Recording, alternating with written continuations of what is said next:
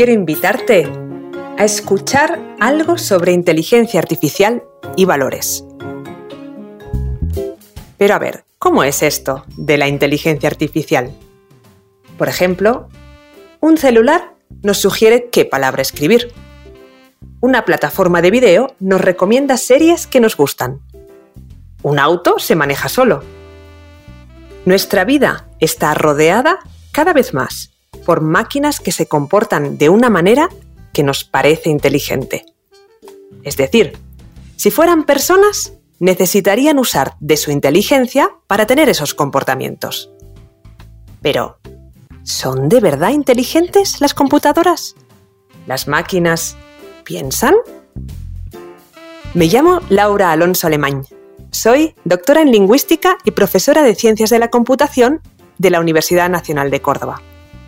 Trabajo estudiando cómo las máquinas aprenden de los humanos e imitan sus regularidades para parecer inteligentes. Pero en ese mecanismo de aprendizaje hay un problema. Los algoritmos se construyen en base a datos que reproducen los mismos prejuicios que la sociedad le ha mostrado. Lejos de ser objetivos, los algoritmos funcionan con los mismos sesgos que tienen las personas que los programaron. Sobre cómo ese sesgo influye en nuestra vida cotidiana, escribí un texto que quiero que conozcas hoy. Se llama Inteligencia Artificial y Valores. Prepárate, que ya empieza. Escucha ciencia. ¿Vos también querés saberlo todo? Encontramos algunas respuestas junto a las científicas y científicos más importantes de nuestro país.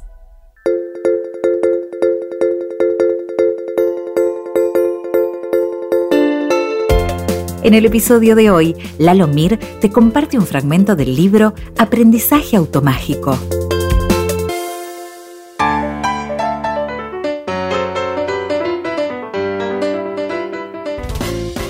¿Los sistemas automáticos son objetivos?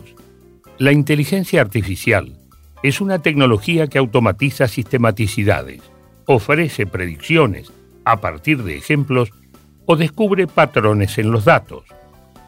Los resultados pueden no ser perfectos, pero debemos medir el error de estos programas con métricas estándares bien establecidas. Todo esto nos lleva a pensar que se trata de una tecnología más objetiva que los seres humanos, seres subjetivos y prejuiciosos. Nuestra creencia es que los sistemas basados en datos son especialmente objetivos porque ni siquiera incorporan la subjetividad del programador que escribe unas reglas según sus intuiciones, sino que se construyen enteramente a partir de datos objetivos. Sin embargo, los sistemas de inteligencia artificial, incluso los basados en datos, incorporan las subjetividades de los equipos que los crean y de los grupos sociales que los financian. Estas subjetividades pueden llegar a resultar perjudiciales para parte de la población, incluso de formas muy sutiles, como veremos a continuación. Los efectos van más allá de los resultados.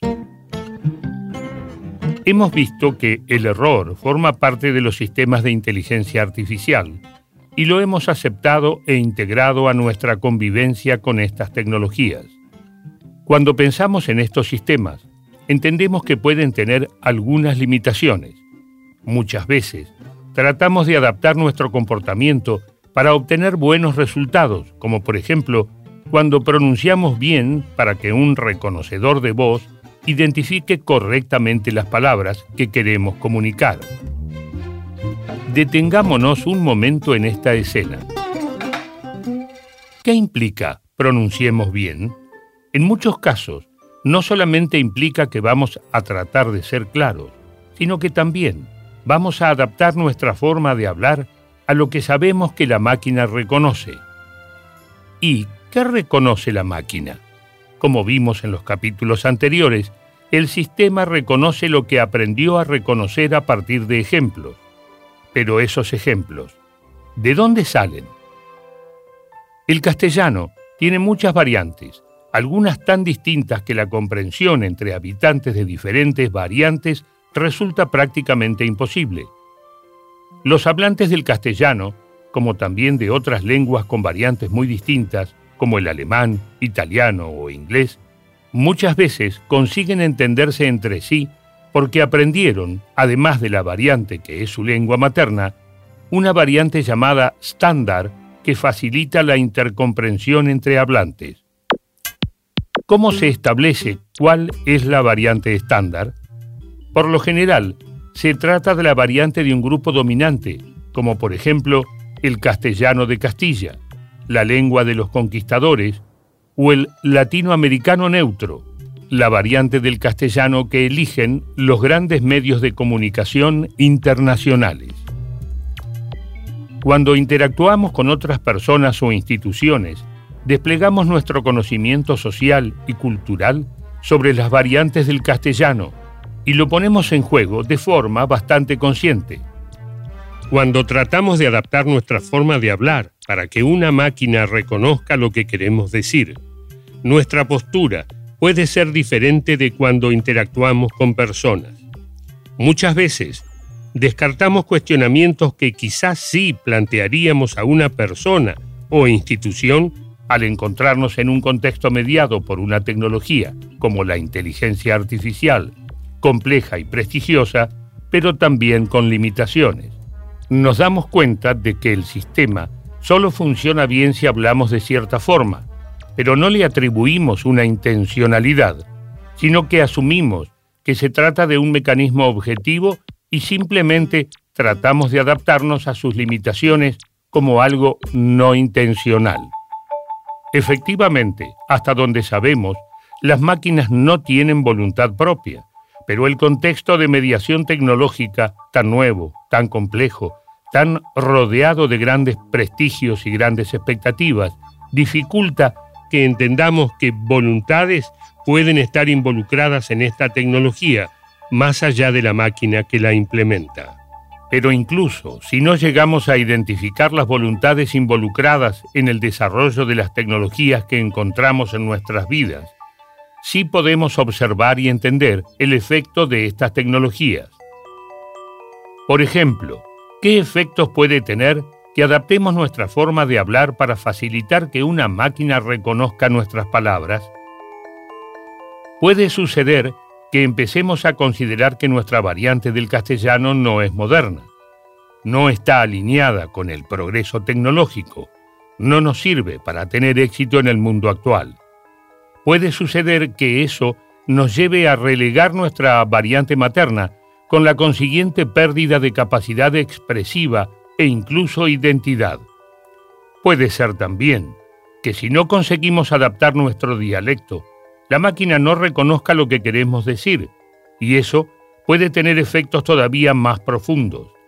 Podemos sentirnos inútiles, incapaces de funcionar con éxito en el mundo actual. Puede contribuir a una imagen de nosotros mismos como ineptos que termine convirtiéndose en un obstáculo para proyectarnos y funcionar en forma satisfactoria en una sociedad cada vez más medida por la tecnología. Entonces, el comportamiento de un sistema de inteligencia artificial puede tener efectos mucho más allá de la simple interacción puntual entre la persona y la máquina. Si bien es cierto que resulta difícil predecir todos los efectos que puede tener una determinada tecnología en algo tan complejo como su uso en una sociedad, también es cierto que esa responsabilidad recae especialmente sobre los equipos que conciben, desarrollan e implementan esas tecnologías, ya que son los que las conocen mejor. Profundicemos un poco en cómo podemos empezar a abordar estas complejidades. Si es sistemático, no es error, es sesgo. Hemos dicho que no le atribuimos intencionalidad a la máquina y que todo parece indicar que efectivamente las máquinas no tienen intenciones. Pero la concepción, desarrollo y despliegue de la máquina están determinados por intenciones de grupos humanos. En varias ocasiones hemos visto cómo los responsables de algunos sistemas de inteligencia artificial piden disculpas por efectos perjudiciales imprevistos de los sistemas que desarrollan. Por ejemplo, En el documental El dilema de las redes sociales, algunos de los entrevistados, personas involucradas en el desarrollo de estas tecnologías, explican que nunca imaginaron los efectos perniciosos que resultaron tener las redes sociales en cuanto a adicciones y su impacto en salud mental, entre muchos otros aspectos. En las disculpas, estos efectos perjudiciales se presentan como errores no intencionales. Sin embargo, en otro documental, Prejuicio Cifrado, se describe cómo los efectos de muchos sistemas que involucran inteligencia artificial, especialmente los basados en datos, son el producto de los prejuicios de sus creadores. En este documental se muestra cómo un sistema de reconocimiento de imágenes identifica con gran precisión rostros de personas con piel clara, pero comete muchos más errores si se encuentra ante el rostro de una persona de piel más oscura. Vemos aquí una gran diferencia entre un error accidental y un error sistemático. En el caso de un error sistemático, incluso si no es intencional o ni siquiera consciente, los efectos son también sistemáticos y por lo tanto pueden ser identificados, solucionados y en el mejor de los casos también prevenidos. En los últimos tiempos hemos observado sistematicidades preocupantes en los errores de algunos sistemas de inteligencia artificial. Hemos entendido que los errores afectan de forma más perniciosa a personas de grupos minorizados, mientras que tienen un mejor funcionamiento con respecto a las personas de grupos dominantes. Por ejemplo, un sistema de filtrado automático de candidatos para lugares de trabajo para Amazon descartaba sistemáticamente a mujeres.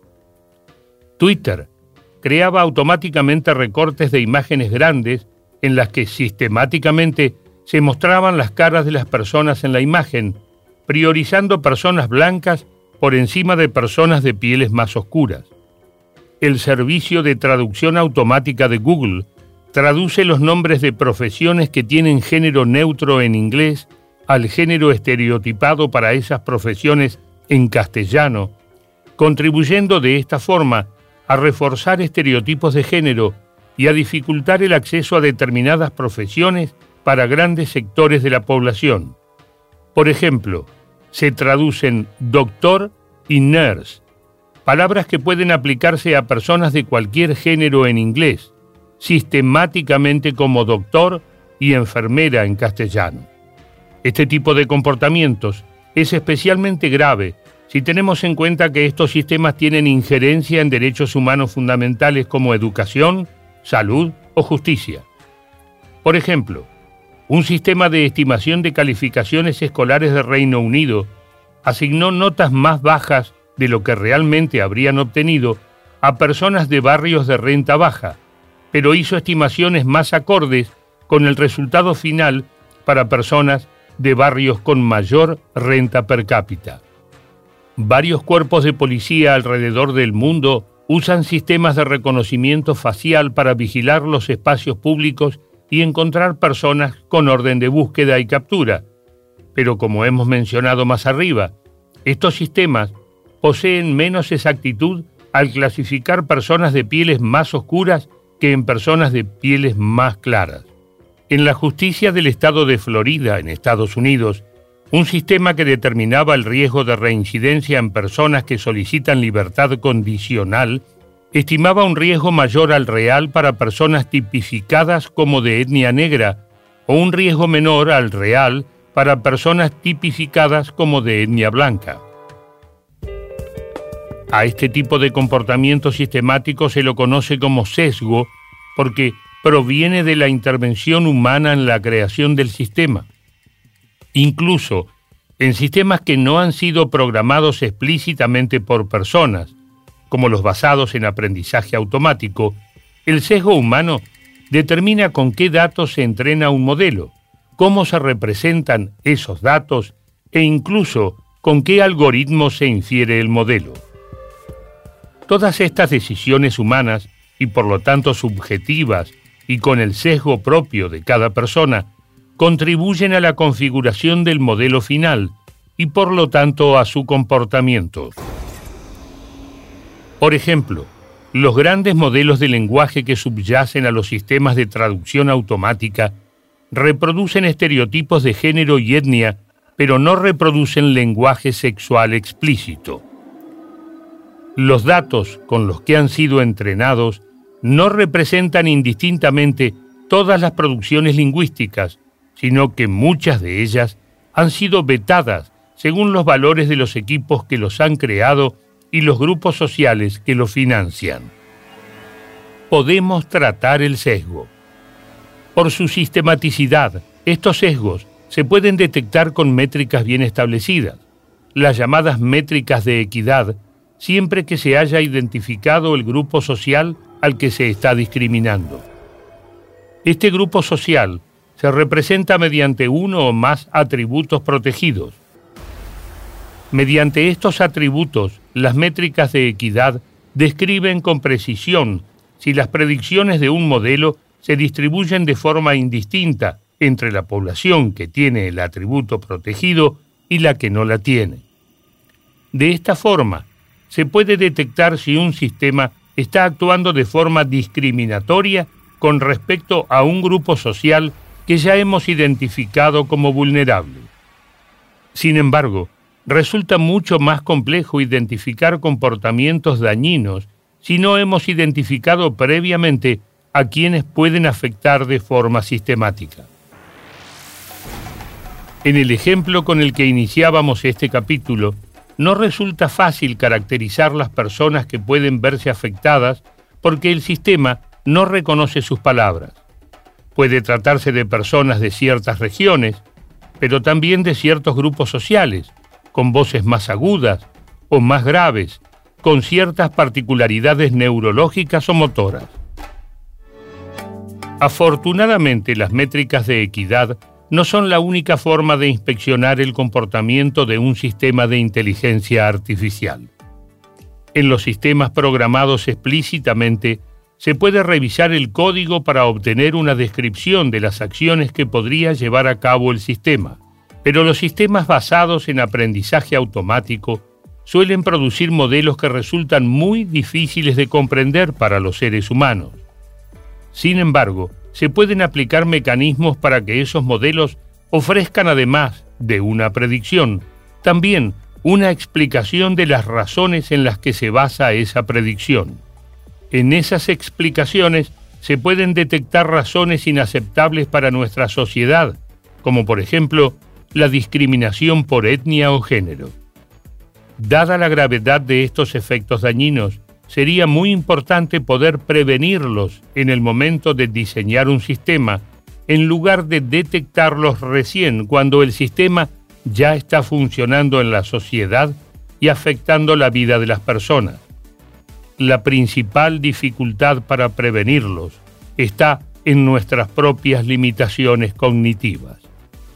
El sesgo es un mecanismo cognitivo básico de los seres humanos y resulta invisible para las personas que lo tienen. Por lo tanto, es prácticamente inevitable que un sistema diseñado por personas incorpore el sesgo de esas mismas personas. ¿Cómo hacer, entonces, para evitar los comportamientos dañinos sistemáticos? La mejor propuesta que tenemos hasta el momento no consiste en evitar los sesgos, sino en multiplicarlos. Es decir, incorporar la mayor cantidad de perspectivas distintas en la creación de un sistema para integrar desde el diseño posibles contextos de uso en los que el sistema tendría efectos diferentes. Atención. Inteligencia artificial en construcción. En este capítulo vimos cómo los sistemas de inteligencia artificial incorporan los sesgos propios de sus creadores y por esta razón pueden llegar a tener errores sistemáticos con efectos discriminatorios.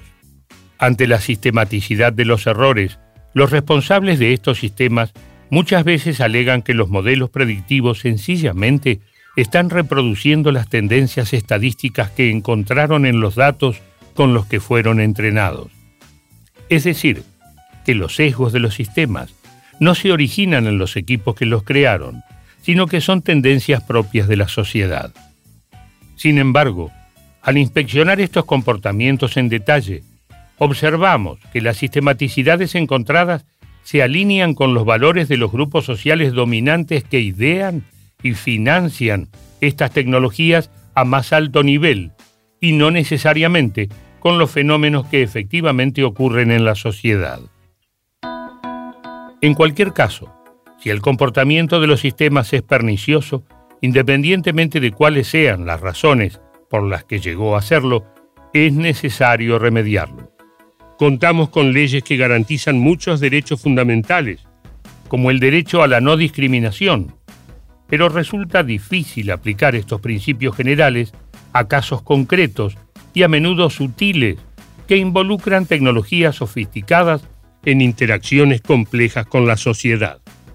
Afortunadamente, en muchos países y también a nivel internacional, se están diseñando normativas específicas que determinan las responsabilidades, proveen mecanismos de control o disponibilizan canales para recibir las quejas y comentarios de los usuarios, de la misma forma que se desarrolló para otras áreas como alimentos, productos farmacéuticos o derecho del consumidor en general. Resultan especialmente esperanzadoras las regulaciones que exigen la auditabilidad de los sistemas que impactan en los derechos fundamentales de las personas. Estas exigencias regulatorias resultan totalmente factibles a nivel técnico.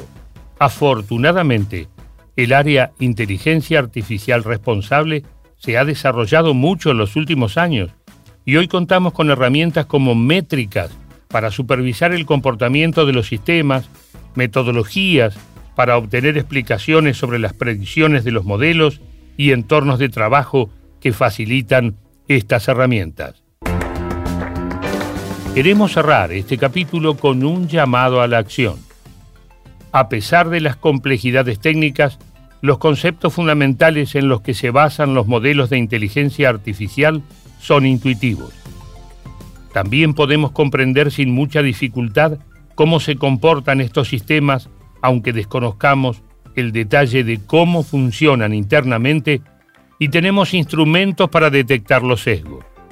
De esta forma, podemos convertirnos en agentes de cambio, ser una parte activa para mejorar estos sistemas y ayudar a construir una inteligencia artificial mejor para todos.